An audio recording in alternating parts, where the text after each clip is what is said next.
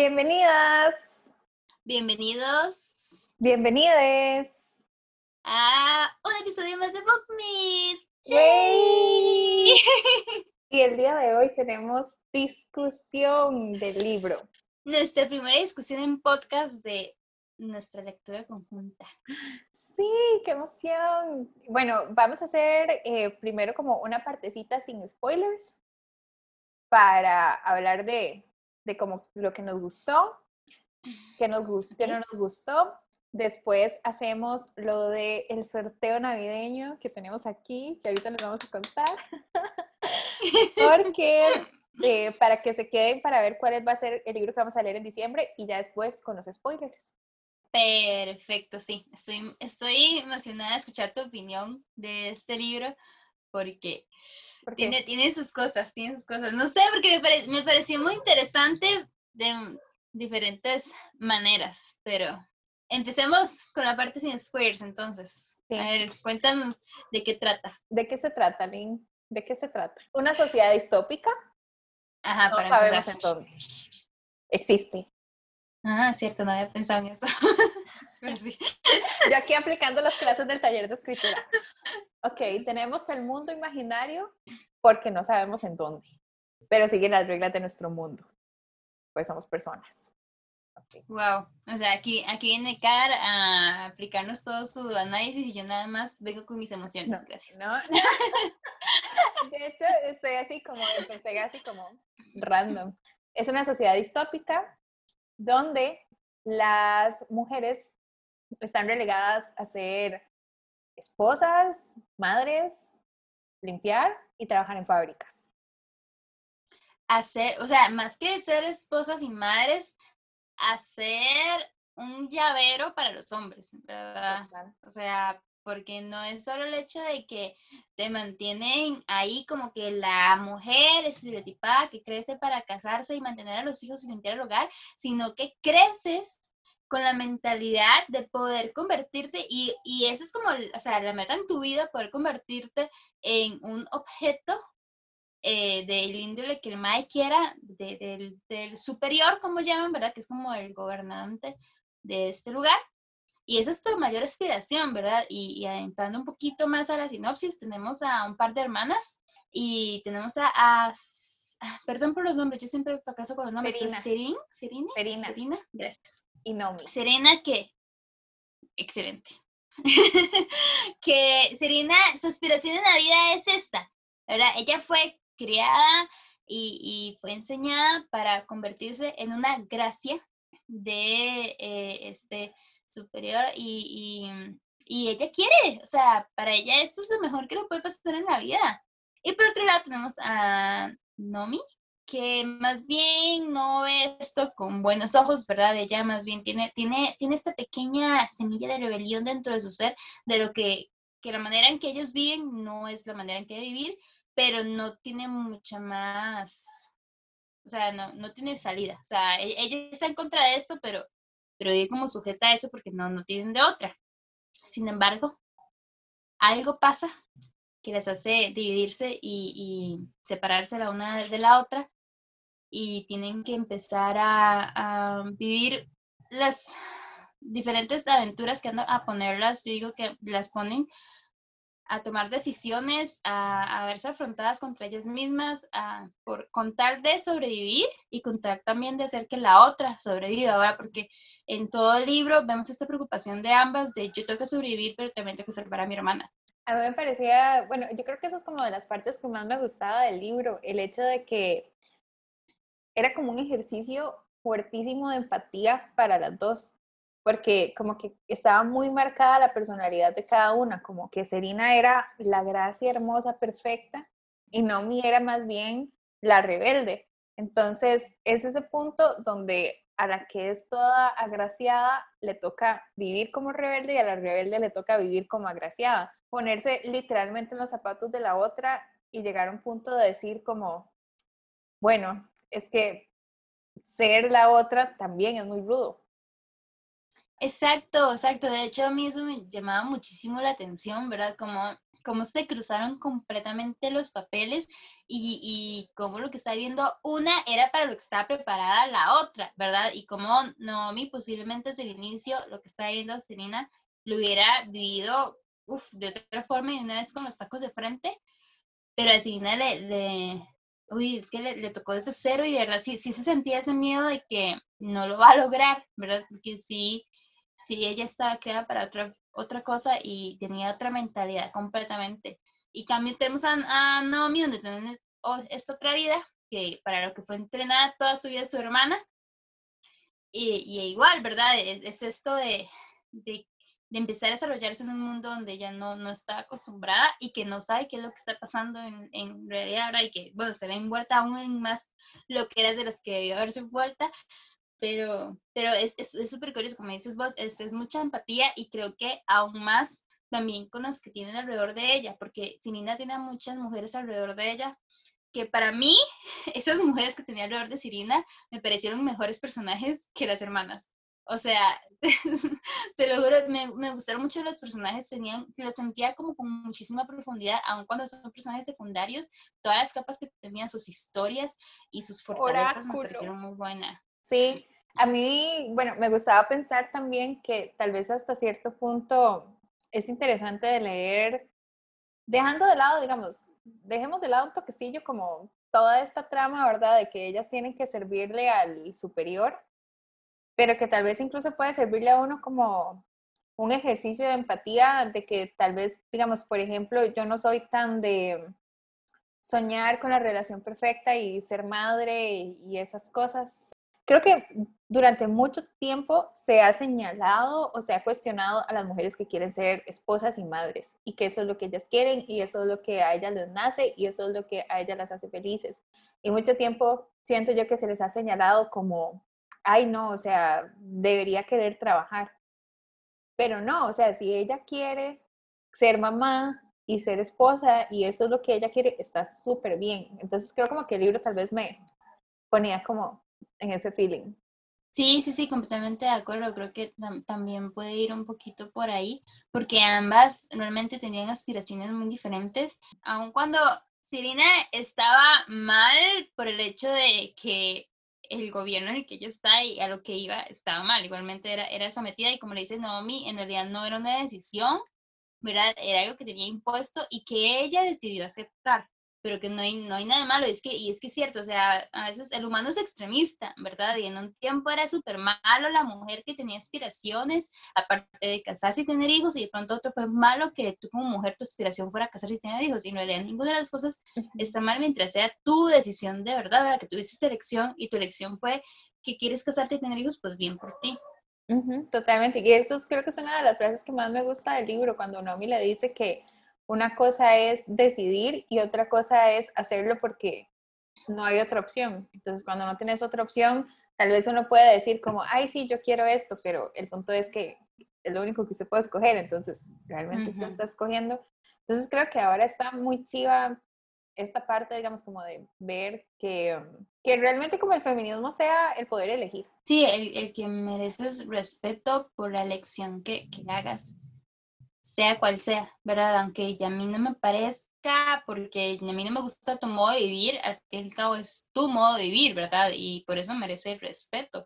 El hecho también de no imponer, porque creo que eso es lo que estaba pasando, ¿verdad? Que como yo, mi sueño no es casarme, mi sueño no es tener hijos, y mi sueño es más bien estudiar y trabajar, entonces también debería ser tu sueño, ¿verdad? Y es eso más bien de respetar que mi apreciación de la vida y mis metas, pero no tratar de imponerse a nadie. Pues, bueno, por encima, ¿personaje favorito? Ay, no sé. Ninguna de las dos hermanas, en eso estoy muy clara. Pero, yo también. Pero si tuviera que escoger a una de las hermanas, me voy con Serena, porque me sentía, hasta cierto punto, como que me sentía un poquito más Serena, y también siento que era como la que me ponía a tener más empatía. O sea, porque siento que durante mucho tiempo de mi vida yo fui una Serena por mi crianza y esas cosas, y me ha ido tocando como poquito a poquito desconstruirme y decir como, ay no, mira, eso no estaba tan bien, ay no, Carla del pasado, qué cosas decía usted, qué cosas hacía usted. Entonces como que ese proceso que llevó Serena de como que ir volviéndose un poco más valiente, la siento yo, no sé, me sentí como más en sintonía con ella. Sí, yo en las hermanas, pues no sé, creo que tal vez, es que creo que también Serena provoca más empatía por el entorno en el que está, ¿verdad? Porque es un entorno muy cruel, estamos completamente de acuerdo, pero como que tenía más, no sé, más personalidad, más mujeres, más cosas donde desarrollarse y descubrir. En cambio, Nomi está como más encerrada, no tiene mucha comunicación, y Nomi es como más cerrada ya de por sí, ¿verdad? De mente. En cambio, Serena así como que veía un poquito más a su alrededor, y Nomi como que tenía que decirle las cosas para que se diera cuenta de... Hasta las mismas mujeres de las que estaba rodeada, era como que hasta que ellas hablaron con ella se dio cuenta de, bueno, es que las estoy juzgando mal, ¿verdad? Que eso es otra cosa, que ella se da cuenta que no todos están cuadrados como ellos también viendo, ¿verdad? Y también hay otras personas ahí que han pasado por problemas, que están pasando por cosas, que llegaron ahí por diferentes situaciones y que debería estar abierta a eso, a saber que no es la única con problemas, ¿verdad? Porque creo que también te vuelve a mostrar por ahí empatía y sororidad y todo al respecto de este aspecto de a veces nos precipitamos juzgando a la gente, las situaciones en las que están o por las que están ahí, nos damos cuenta de que no debemos hacerlo para empezar, porque realmente no sabemos cómo llegó la gente ahí, y también su pensamiento, ¿verdad? Porque esa es otra cosa. Ella cree que las otras dos gracias son ahí también superficiales y felices y todo, y se da cuenta que no es así. El cómo piensa una persona, lo que cree una persona en realidad, no. Y bueno, para ir cerrando parte con spoilers, ¿cuántas estrellas? Es en spoilers, perdón. ¿Cuántas estrellas? Le di 3. Sí, yo también le di 3 estrellas. Porque es que para mí 4 ya es un gran libro. Ajá. Es un libro que me gustó muchísimo. Y siento que este libro me entretuvo. Le rescato muchas cosas, ¿verdad? De lo que hemos mencionado. Y también mencionaba en el podcast pasado que me parece un libro súper valioso. Eso sí, no siento como que... Aun cuando mi dificultad al inicio con este libro era que lo sentía como... más de lo mismo, le sentía muy poquita originalidad, lo sentía como que ya lo había leído, como que conocía esos personajes que eran, como que no sé, lo sentía como que ya muy repetitivo entre lo juvenil que conozco. Aún así no siento que no debería existir, porque la perspectiva que toma y toda esta temática que toma de feminismo, todo esto que toca bastante y que es su temática principal, me parece sumamente importante y me pareció súper valioso en un libro juvenil, ¿verdad? Porque es realmente un libro totalmente juvenil para creo que principalmente adolescentes quizá, y me parece genial que este libro pues toque como esta temática. Entonces me parece un libro valioso, importante, es entretenido, pero no puedo decir que me encantó, me desvivo por él. Siento que a los personajes les falta profundidad, principalmente a los protagonistas, que es lo que decía ahora, me parece que tienen más profundidad los secundarios que los protagonistas, y me les falta ahí como más alrededor de ellos, que como tal vez los desarrollen. Exacto, ajá, como más que fuera más cebolla y menos manzana. Ok, ajá, supongo. Pero sí, o sea, como que me les faltó a ellas también, como que más de ellas, más de lo que son. Aun cuando tenemos como bases de su pasado y sus creencias, aún así sentía como que me decía falta más a ellos. Pero en general sí es un libro que recomiendo, sí es un libro que me entretuvo, y me entretuvo lo suficiente como para querer leer el segundo. Sí, bueno, yo también, yo necesito saber qué va a pasar ahí. Sí, es que termina muy como, necesito respuestas. Sí, a mí hubieron partes que sí también me gustaron un montón, cosas que no me esperaba. Creo que tal vez tiene que ver con el momento lector en el que estoy ahora. Ay, esa parte romántica, yo era como, conclusión, enamorarte te vuelve estúpido, ya. Y yo así como, ve, eso le pasa por enamorada, Pero es que también la parte romántica no siento que esté manejada muy bien. De hecho, es de las partes que menos me gustó, ¿verdad? Porque sea como sea, son recién conocidos, ¿verdad? Y Bueno, ya podemos empezar ya sí, con los spoilers. No, todavía no. Bueno, yo también, ahorita. Para que yo le di tres estrellas también. Y sí, muy similar con Link. A mí como que me hizo falta. O sea, como que me hizo falta más. Y sí, eso. Antes de pasar con los spoilers, vamos a sacar nuestro libro para diciembre, para Navidad. ¡Sí! ¡Qué emoción! Yo soy fan de la Navidad. Amo. Es de mis momentos favoritos en el año. Y por eso nos trae también lectura conjunta, porque amamos esta temporada. Va a ser navideña, entonces va a ser solo por el mes de diciembre. Entonces es muy importante que lo tomen en cuenta. Pero escogimos libros pequeños. Sí. Claro, ¿por qué escogimos libros en plural? Porque vamos a jugar. Vamos a jugar, ok. En esta lectura escogimos 4 libros. Entonces, aquí yo tengo 4 papelitos.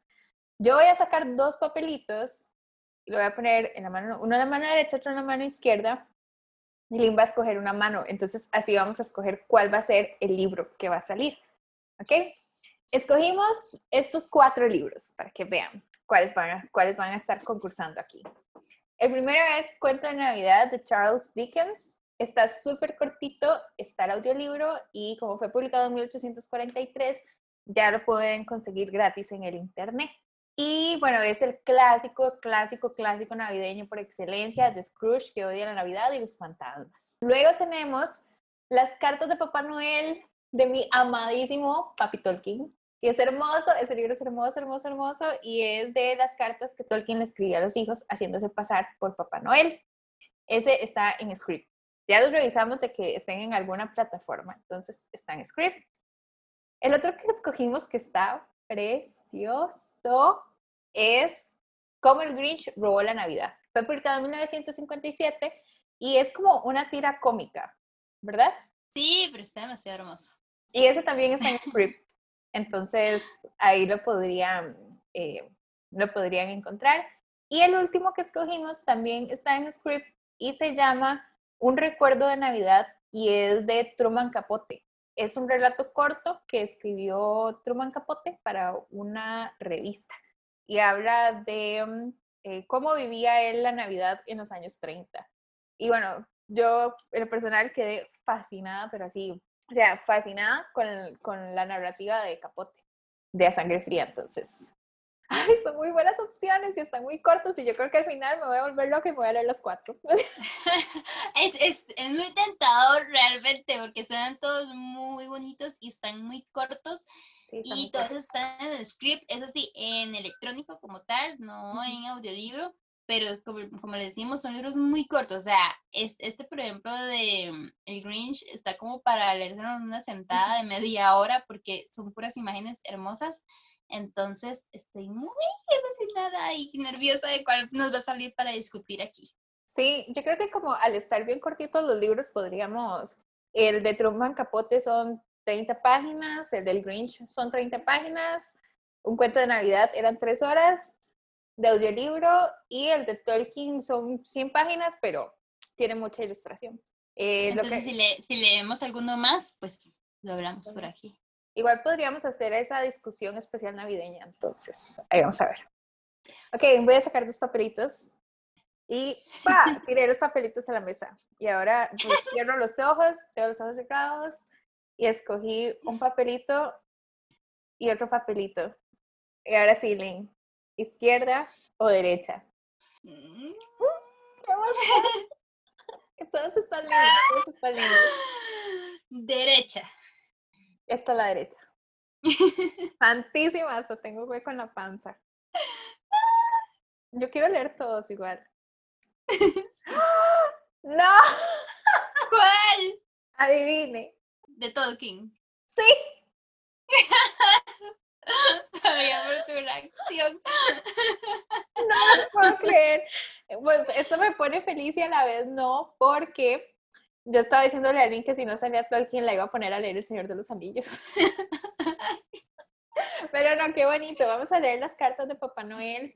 El libro, como les decíamos, está en Script. Es complicado de conseguir, aunque ahora para noviembre dijeron que iban a sacar una edición especial de Las Cartas de Papá Noel.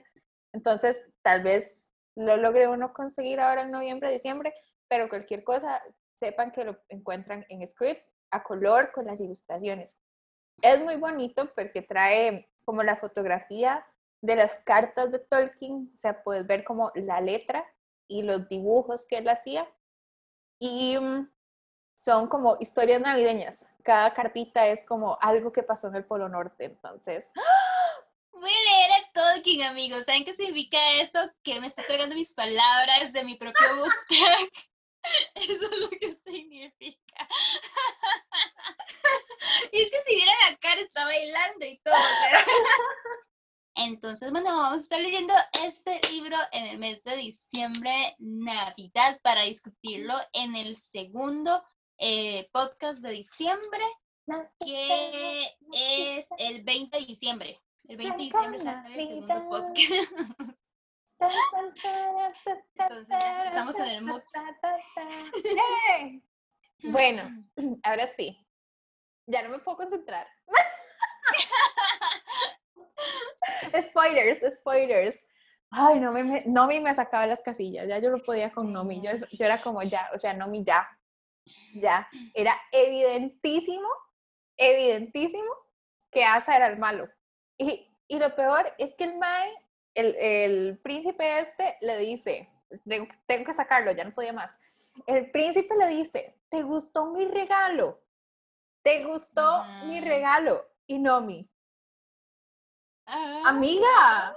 Es que, ¿sabes qué también? Acabo de pensar, la mae, como dijimos en el inicio, la mae está en contra de todo esto y la mae más bien ya está adelantada al pensamiento que Serena está empezando a darse cuenta, que en lo que viven es injusto, que las tratan como objetos, que no hay igualdad para nada, etcétera, pero no muestra esta inteligencia en todo el paso ahí. O sea, de verdad que desde el inicio es como, Asa me huele mal, o sea, hay algo mal en este mae, algo está mal. Y más que de Asa, como que me empezó a oler mal, pero desde el inicio a mí, el heredero nunca me pareció malo. Yo siempre fue como que este mal para mí que es bueno, o sea, como que siempre tenía esta perspectiva. Todavía cuando a Asa le cuenta toda esta historia de lo malo que es el heredero y que es igual que el papá y todo, como que me hizo dudar por un segundo, pero la siguiente escena fue como, no, mae, es que no me huele. Entonces ya ahí fue aún con más fuerza, mae, a Asa no. Y aun cuando esta bien te compró con labia, mae, podrías pensar un poquito, acabas de conocerlo, pero ya se va de una vez y a planear toda una rebelión super hardcore con una persona que acaba de conocer, o sea, no. Y no es como que el príncipe era malo, es como, es que el príncipe es lo peor, o sea, la cizaña, el veneno. O sea, lo que Juan dice de Pedro dice más de Juan que de Pedro, Nomi, por favor, es el refrán. Totalmente, no, o sea, creo que se va demasiado así, pero creo que en general ella demuestra como ese tipo de personalidad en general, se deja llevar mucho por lo primero que ve, ¿verdad? Y es el problema. Muy impulsiva. Sí, y lo hablaba ahora al inicio, que ella de una vez se va a juzgar a los demás.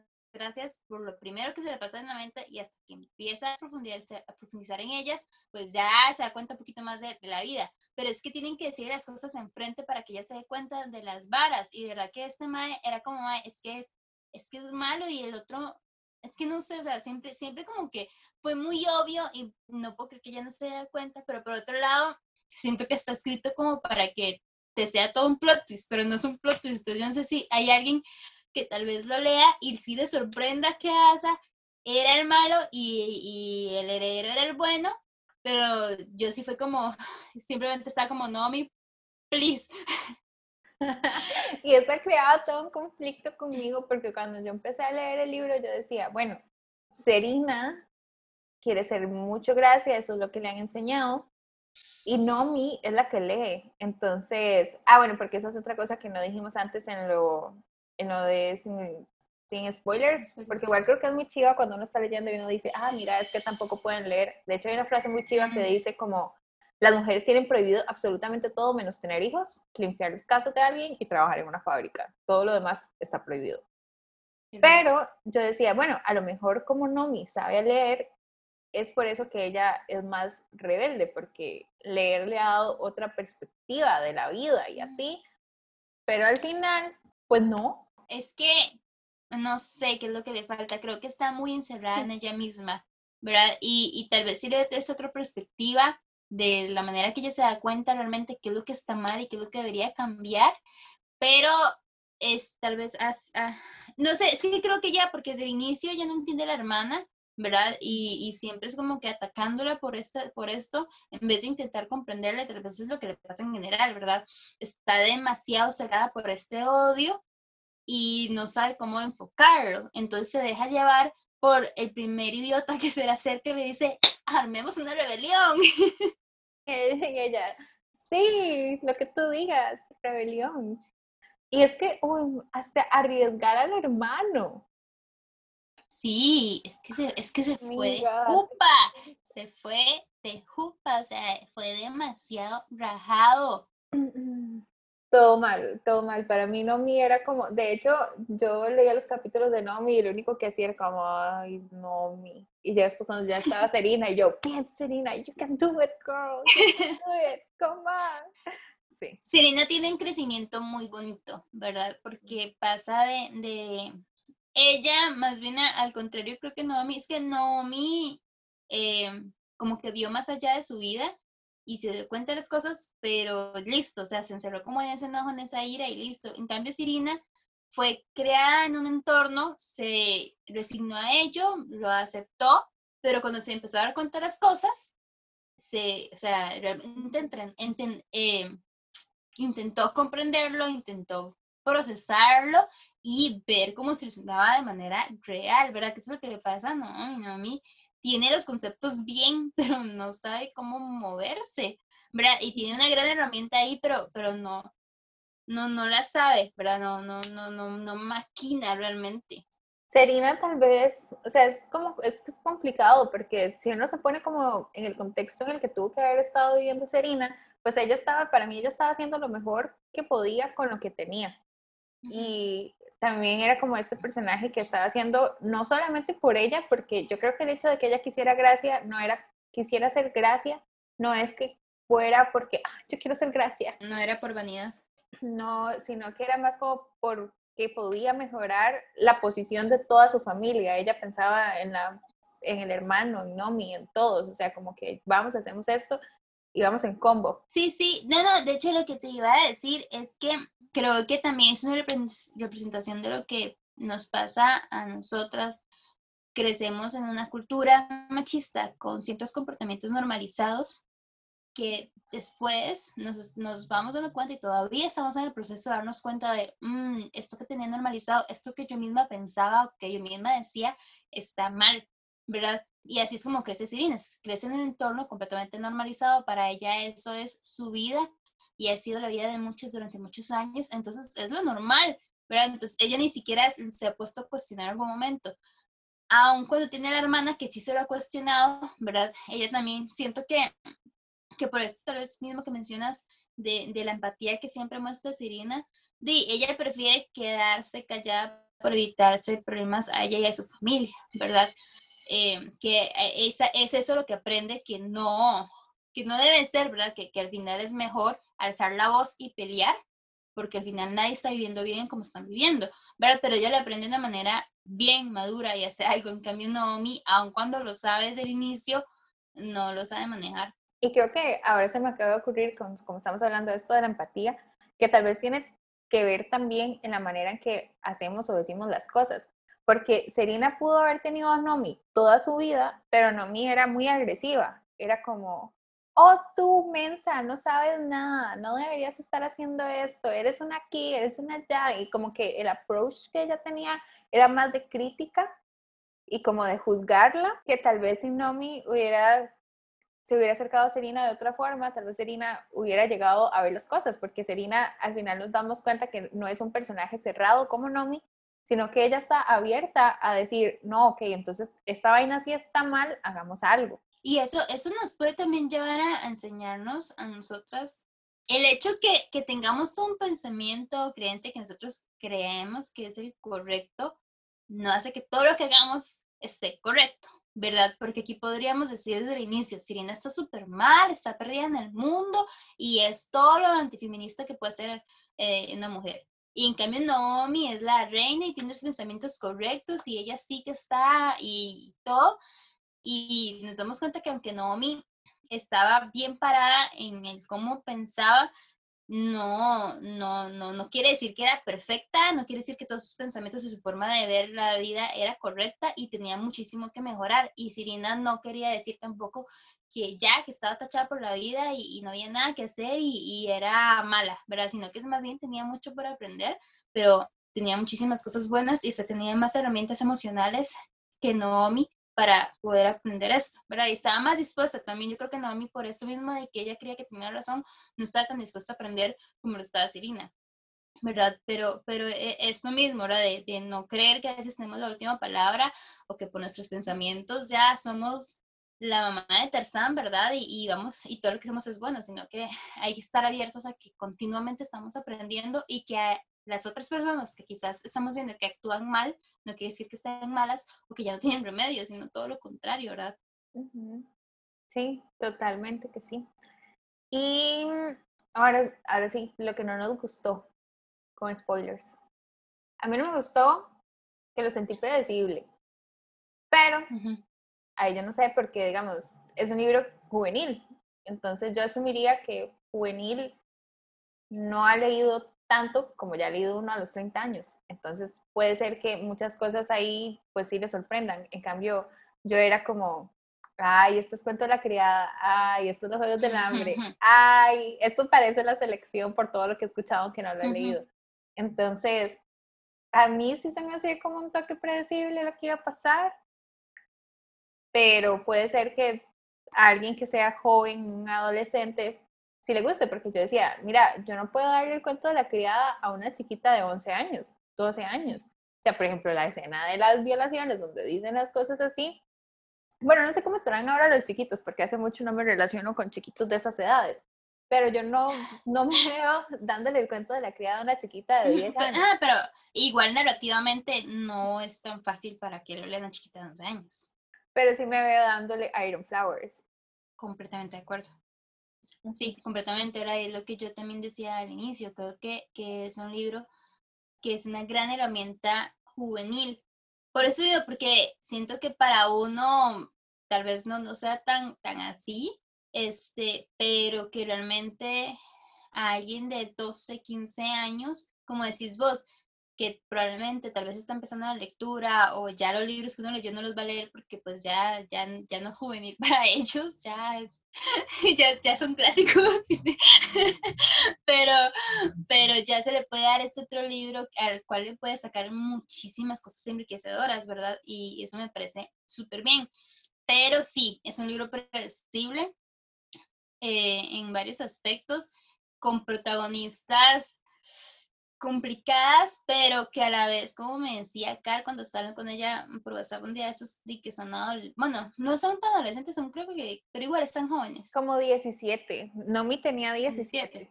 Sí, porque 17. Decía que era la gracia más joven, porque el mínimo era 18 y Nomi tenía 17. Pues no son las protagonistas más admirables de este planeta, pero a la vez, pues eso las hace más reales, ¿verdad? Al final está bien que sean personajes, pues, que no sean perfectos, porque esto es poco creíble, y siento que también al ser una saga, pues, tal vez estas capas que nosotros queremos, nos las desarrollen un poquito más adelante, ¿verdad? Pero también, por otro lado, por lo mismo que estamos hablando, que está tal vez dirigido a un público mucho más joven, pues estas capas que nosotros buscamos, una persona de 12 años no las va a buscar, ¿verdad? Las cosas sí como que ya buscamos esto en los personajes. Pero verás que hablando de esto de que es predecible, algo que sí yo no me esperaba es el final. O sea, que realmente este mae se saliera con las suyas, yo creí que no se iba a salir con las suyas, y menos que el heredero se está muriendo, es que se está muriendo, o sea, yo estaba en ese barco con ellos sentada, yo estaba despierta, alguien quiere revivir. Pero se vuelve predecible porque obviamente no se va a morir. Sí. No se va a morir. Pero igual estaba preocupada. Es que el mae el mae lo acuchillaron como que en la área del abdomen, ¿verdad? Algo así. Uh-huh. Y se estaba desangrando. Y entonces yo estaba como, mae, pero es que este mae se la está pasando muy mal. O sea, hay que estarse desangrando, muriéndose ahí. Y ella decía que cada vez se está poniendo más pálido y todo. Uh-huh. Yo estaba, no. Sí, una de las partes que más me gustó fue cuando Serena curó a otra muchacha por sus habilidades de costura y así. Y yo, la amo porque eso, o sea, eso es como diciendo como, hey, o sea, lo que usted aprendió en su vida le puede servir para muchas otras cosas más. Uh-huh. Y porque, o sea, como que, no sé, esa parte fue muy bonita. Yo me sentí muy orgullosa de mi niña y yo, ay, qué linda, sí. Sí, sí, sí, como te digo, yo amé el crecimiento que tiene Serena, realmente siento que es un gran crecimiento como persona, amé las personas que tiene alrededor, amé las diferentes historias de todas estas chicas y ay, el final, en esta otra parte, ¿verdad? Con la muerte de tantas mujeres y todo, que rudo, o sea, me pareció súper, súper rudo y no sé, qué impacto, porque al final es esto otro que ella dice cuando está pasando, ¿verdad? ¿Habrá valido la pena o simplemente lo que hice fue desmarnos más rápido y pronto se van a dar cuenta, no volver a mandar refuerzos y no sirvió de nada? Porque puede pasar, ¿verdad? Porque al fin y al cabo siguen en esa isla. Sí, todo está muy incierto. Yo sí quiero escuchar, tal vez más adelante, el segundo, porque ya está en Storytel también, el librillo. Entonces, sí lo quiero como escuchar. ¿Qué te pareció este personaje de Val? ¿Cómo se llama? El único muchacho bueno en la cárcel. Me da mucha ternura y mucho pesar, porque era la mamá la que se suicidó. Entonces, sí. Sí, me también. Muchas cosas. Sí. No, te voy a preguntar, y que la relación de él con Serena, porque ya hablamos de la otra relación que era como simplemente, mae, por favor, ubíquese, pero esta otra. Esta me va gustando más. Le veo futuro, ahí sí veo futuro. Igual, sí, predecible. Nomi se va a casar, Nomi se va a quedar con el heredero y va a ser la reina al final de todo, fijo. Y Serena va a ser la Nomi con este otro fijo. Sí, es pero aún así, o sea, siento que aunque esta relación sí está dando más natural, cuando se tiene esa conversación que ella dice, no sé, como que, es que esta me da como cosas, como ella lo menciona, que pronto otro se da cuenta que tal vez hay algo más, y no sé, o sea, es que siento como que, aun cuando se está dando un poquito más natural, sí lo siento como, ay, no sé, me le falta, o sea, no, realmente la relación no me termina de convencer. Él sí me parece muy lindo, y Serena me parece, pues, un personaje con mucho futuro y todo, pero el cómo a veces nos quieren presentar es que esta relación perfecta en la que están sintiendo algo y tal vez haya un futuro entre ellos y todo, como que no me termina de convencer porque se han hablado como 3 veces y ya es como, sí. Yo, o sea, ellos me gustan más, pero para mí, o sea, yo soy un Grinch, mi corazón se volvió piedra, yo no sé, porque para mí es como, aquí todo el romance sale sobrando, o sea, yo puedo quitar los romances entre ellos y no afectan nada a la historia. Es que no es tanto como Grinch, es que aun cuando yo sí me gusta mucho el romance, pues no es como que ya, donde sea, sino que también pues haya sustentabilidad detrás, haya una razón y todo de ser y que se desarrolle bien, no porque se nos ocurrió juntarlos y listo, ¿verdad? Porque también está otra Nomi con Asa, ¿verdad? El romance que ella se empieza a crear en su mente es como, o sea, no sé, siento que mi problema con Nomi principal es ese, que confía demasiado rápido en él, ¿verdad? Y se deja llevar demasiado por la labia, pero también con el heredero, porque aun con el heredero es bueno, también, o sea, vamos a lo mismo, 2 conversaciones con él y ya es como que, ¿por qué no puedo dejar de pensar en él? ¿Verdad? Entonces... Real. Sí. Ahora, lo que sí me emocionó porque soy una fangirl, o sea, no me emocionó, sino como que me quedé como, girl. Fue cuando, porque en el mismo día besó a Asa, y es que eso sí, me gustó en el libro, que los besos no son como muy rebuscados, sino como que, tome, se besaron, aquí no es como que, uy, casi se besan, no, aquí se besaron, y el mismo día, hora más tarde, se besó con el heredero, y yo, ¿mujer? Yo ni lo noté. La amiga de Nomi. Ah, sí, esa historia. Sí, sí, cierto. No, eso tal vez fue lo que no vi llegar. Eso sí, tampoco. La historia de ella. No, yo tampoco, pero sí me gustó mucho y me dio como mucho pesar y mucha lástima. Y yo, ay, qué pecado, pobrecita. Sí, no, la verdad es que la historia de ella sí es fuerte. Y es que lo interesante de la historia de ella es que también nos la van dando poquito a poquito, ¿verdad? Entonces, por eso es que yo siento que como que fueron manejados mejor las historias de los personajes que están alrededor de ellas que las de ellas. Realmente, sí. Porque poco a poco nos íbamos dando cuenta que por qué tal personaje se llama tal forma la llaman de tal forma en la cárcel. Y era como que muy interesante darse cuenta de esto. Una cosa que tengo anotada, que sí me dejó, porque aun cuando ya sabíamos que Asa era malo, lo que le hizo a los caballos y todo en el concurso del pasado, es que no era malo, era lo que le sobrepasa malo, que es... No... Una mala persona, una muy mala persona. No, de verdad que ese tipo estaba... Bueno, y obviamente nos damos cuenta más al final, ¿verdad? Donde le reban el cuello al papá como si nada, y luego al otro... No, o sea, ese malo que estaba ese enfermo de poder. Uh-huh. Sí, totalmente. Él quería mucho poder y pues sabía que no lo iba a obtener. Pero sí, a mí él... no, nunca me hizo como mucho clic. Sí, mucho. No, a mí tampoco, realmente... El único momento donde me había hecho clic fue cuando la primera vez que Nomi se los topa. Que el maestro es como más chill y el heredero es como más estricto. Fue el momento donde me dio como curiosidad ambos personajes, pero ya después de ahí cuando siguió apareciendo es como que había algo raro en él. Y yo creo que también tenía como intereses de que tal vez a él le gustaba mucho el mundo como estaba y sabía que el hermano tenía como que tal vez lo podría cambiar y él no quería que se cambiara. Entonces...